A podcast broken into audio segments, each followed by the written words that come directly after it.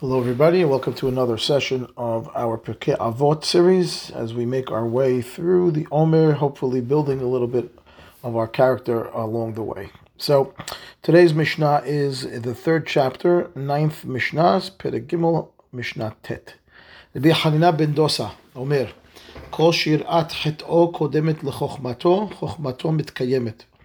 וכל שחוכמתו קודמת ליראת חטאו, אין חוכמתו מתקיימת. הוא היה אומר, כל שמעשיו מרובין מחוכמתו, חוכמתו מתקיימת.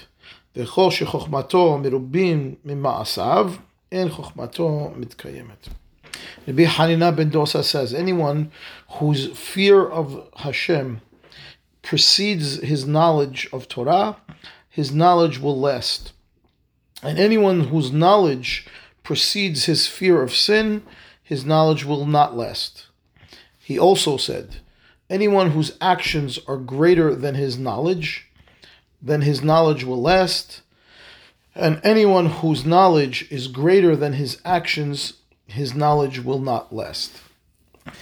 So Rabbi Hanina ben Dosa, who was he exactly? He's very, very famous uh, Amora, known for basically open miracles. Um, the Gemara in Ta'anit is full, full of stories of miracles that occurred by the Hanina ben Dosa.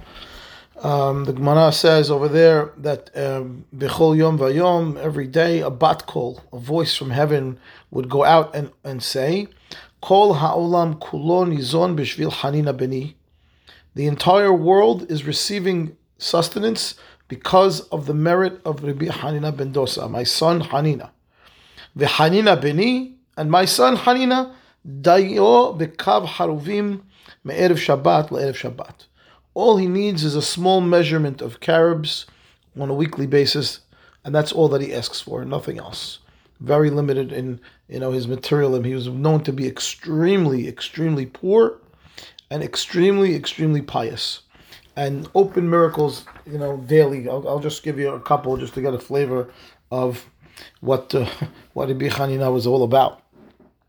So the Gemara says, oh, you know, because they were so poor, um, his wife was embarrassed that you know all the neighbors every week were uh, baking bread, and uh, she didn't have anything to bake. So you know the chimney doesn't have any smoke. So what she would do is light a fire on Friday afternoons, uh, just like all the neighbors, and you know just throw straw so there would be smoke, so people would think that she's uh, actually has enough flour to make bread.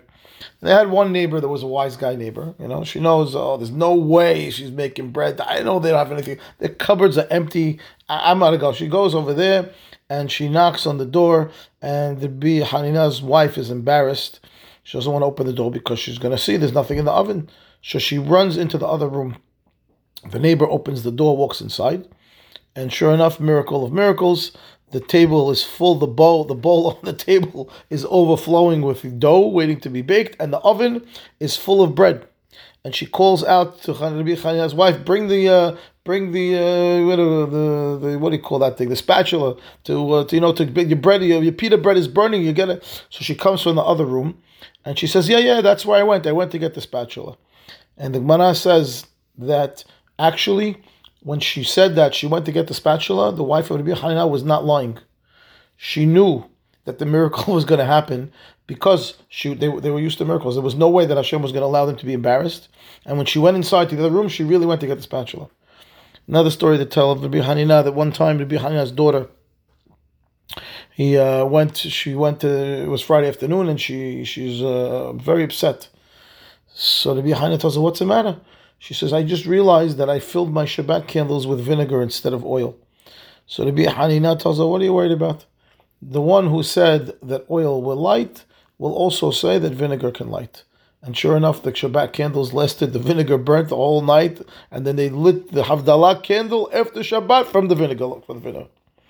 And one last story, and then we'll uh, maybe maybe one or two more. Actually, that's just this beautiful stories of Hanina.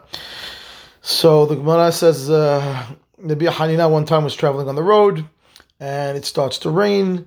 So he turns to Shamayim and he says, uh, Ribono olam, Hashem, master of the universe, kol ha'olam kulo benachat v'hanina betzar. He says the entire world is very happy with the rain. They all have fields and they all have crops. But I'm Hanina and, and now I'm traveling on the road and it's muddy and I have no umbrella and I'm getting soaked. Sure enough, boom. the rain stops. He gets to his house, and then he says, Ribono shel olam, kol ha'olam kulo betza'ar v'hanina benachat. Hashem, I'm home now. The whole world is now is, is is worried. There's no rain and it's dry out. They need water for the crops, and uh, and I'm very comfortable here in the house. I'm you know I'm uh, so what happened? Boom, the, the faucet turned on again. He turned on the Hashem turned the rain on again, and uh, Rabbi Hanina obviously had a lot of power. And the Gemara says over there, Ma il tfilato shel kohen gadol on Yom Kippurim what good is the tefillah of the because one of the things that the Kohen Gadol prays for on Yom Kippur in the Kodesh is that that Hashem should not listen to the tefillah of the travelers when they ask for the rain to stop. And sure enough, obviously, Rabbi Hanina is, is in a different category. Last story, and then we'll, we'll explain the Mishnah because I'm just I'm having fun. So I hope you're having fun. One time, there were uh, there was a um, a serpent that was attacking people in the town and uh, they said, you know, the serpent uh, bites you, and that's it. You're dead. Shalom aleichem. There's no antidote. There's no nothing. And there was people getting bitten, die. They come to the Bihanin, the Beit Midrash. Tell the Bihanin, we have a problem. There's a serpent in the town. It's biting people. People are dying. We need you to take care of it. So he tells them, okay, tell me, show me where's the, you know, the hole. Where's this? Uh, they take him to the field. They show him here. He's, he's here. Rabbi Hanina puts his foot inside the hole, and the, sure enough, the serpent bites him and dies. And he pulls the serpent out of the hole, he puts it on his shoulders, and he walks into the Beit Midrash, and he throws it down on the table in front of everybody. He says to them, You should see that what? En ha'arod memit, ela achet memit. The serpent is not what's causing people to die. Sin is what causes people to die. and sure enough, in Beit Midrash, they said, "Well, oilo la adam shepagabo be'arod." Woe, is the person that meets up with a serpent, and oil la arod shepagab Rabbi Hanina ben Dosa, and woe to the serpent that meets up with Rabbi Hanina ben Dosa. So obviously, a very, very, very um, pious person. What is he telling us, Rabbi Hanina? What is he trying to teach us? He says in the Mishnah, "Kol sheyirat chet'o kodemet lechochmato, chochmato מתקיימת. You know, there's a famous pasuk, right? ראשית חוכמה יראת אדוני שכל טוב לכל עושיהם תהילתו עומדת לעד. ראשית חוכמה יראת אדוני. The, the, the, the precursor to any knowledge is to have fear of, fear of Shamayim. What good is having knowledge of mitzvot and ma'asim tovim and, and then not doing them because you're not afraid of Hashem? or not keeping them because you don't love Hashem. So we're not even going to talk about love in this Mishnah. This is a Mishnah is a, is, is a Mishnah of Yir'ah. Okay, the first level. The, the, the levels really would be Yir'ah, Chokhmah, Ahava. Right? You, you, you start out with fear of heaven, and then you attain knowledge, and through the knowledge you become to a level of loving Hashem. So step one, Reshit Chokhmah, Yir'at Hashem. What good is is all the Torah the person's going to learn if he's not going to be able to do it? He's not going to keep it. It's better actually if he didn't learn. Okay, As, because uh, mutav shogigim ve'ayu mizidim. Better to be someone who is doing things inadvertently, not knowing the asur, rather than learning them, knowing the asur, and not keeping them. That's much worse. Okay, and anyway, so uh, I'll share with you. Uh, a little uh, explanation on the Mishnah that Rabbi Chama Vadia brings down. He quotes uh, the um, Nefesh HaHayim, Rav Chaim Mivolozhin, and he says that um, a person who uh, who has Yirat Shamayim, he can have Torah, and the amount of Torah that a person can have and the person can keep is commensurate with the amount of his Yirat Shamayim. It's the otsar, the storage house. He says, imagine a guy. He has a, a, you know a big giant field with tons and tons of grain, and he has a bunch of kids. So he wants to feed the kids, and each one, you know, the, they have to keep the uh, grain through the winter. So each he tells each of his boys, okay, boys, soon it's going to be the harvest season. Everybody go build themselves a silo so we can fill yourself. You can have food for your families. Tells his boys, go build. Every guy goes, builds. And comes the father now, they reap the harvest, they have all this wheat. How much can he put inside the silo for each person?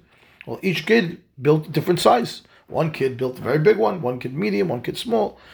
You can only fill the silo with right with the amount of grain as the size.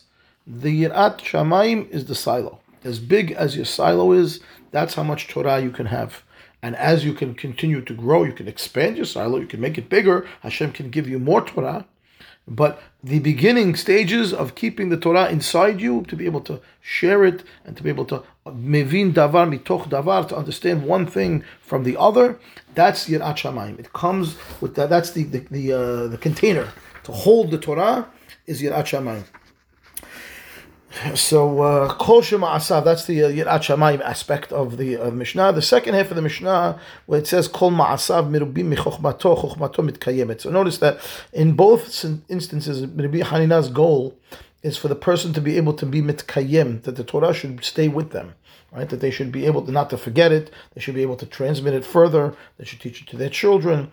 So he says you have two ways to do that. Number one, you need to have yirat shamayim to be able to hold the Torah. Number two, ma'asav mirubim michochmato. His actions are greater than his knowledge. Then his knowledge can be kept. Now that's a little bit difficult to understand.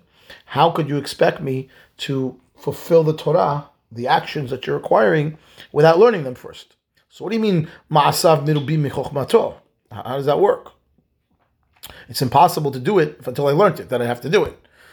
And if I'm doing it without any intention, because I'm just doing it haphazardly or, or inadvertently, what credit do I get for that? There's no mitzvot tzrichot kavana.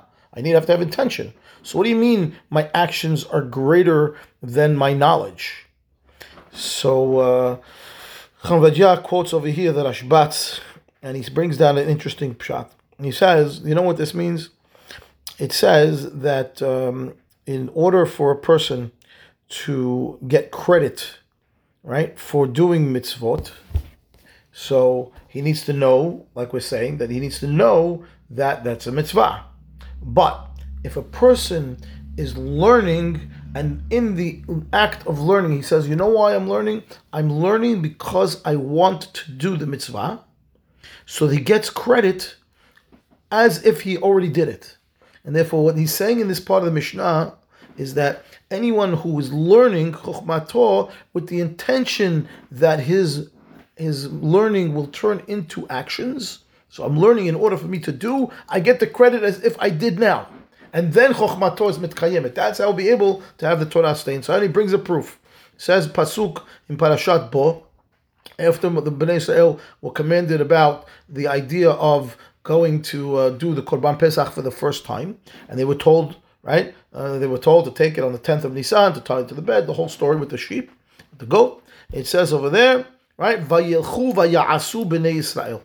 They, they went and they did it. Now, they, they definitely couldn't have done it because it was still only the 10th of Nisan. It was not the 14th of Nisan, which was the day of Korban Pesach. It was four days later. So what do you mean? They went and they did it. They didn't do it. No, they went with the intention to do it, and therefore you get credit as if you did it, right, with the proper intention. I'm learning with the intention to do, that's making my ma'asim greater than my chokhmah. Because I actually get the ma'asim before the chokhmah. And therefore, that's what he's talking about over there in that part of the Mishnah. And uh, so uh, he gives an example, uh, and we'll wrap it up with this that uh, a guy walks into the uh, grocer and he says, "Listen, I need some oil and I need some wine." So in those days, at least, the way that it worked is you bring your own utensil to carry it. They don't, they don't give you the utensil. He has big barrels of wine and big barrels of oil, and you come with your jug or whatever, and they measure and they fill up your jug and you pay. So this guy comes with a sifter, and he says, "I need you to, uh, to I need some oil, I need some wine." He says, uh, what, what, are you, you, talking about?" He says, "Yeah, yeah, pour it in here." He says, "What do you mean pour it in here? Yeah, pour it in here. It's going to go to the garbage. It's worthless. It's nothing for you. You pour the, you can't pour oil and wine in a sifter." So that's the same idea over here. Anyone who has the Torah, who has no Yirat Shamayim, who's not going to keep the Torah, so he's coming into Hashem and says, Hashem, I need to learn some Torah, but he's coming with a sifter.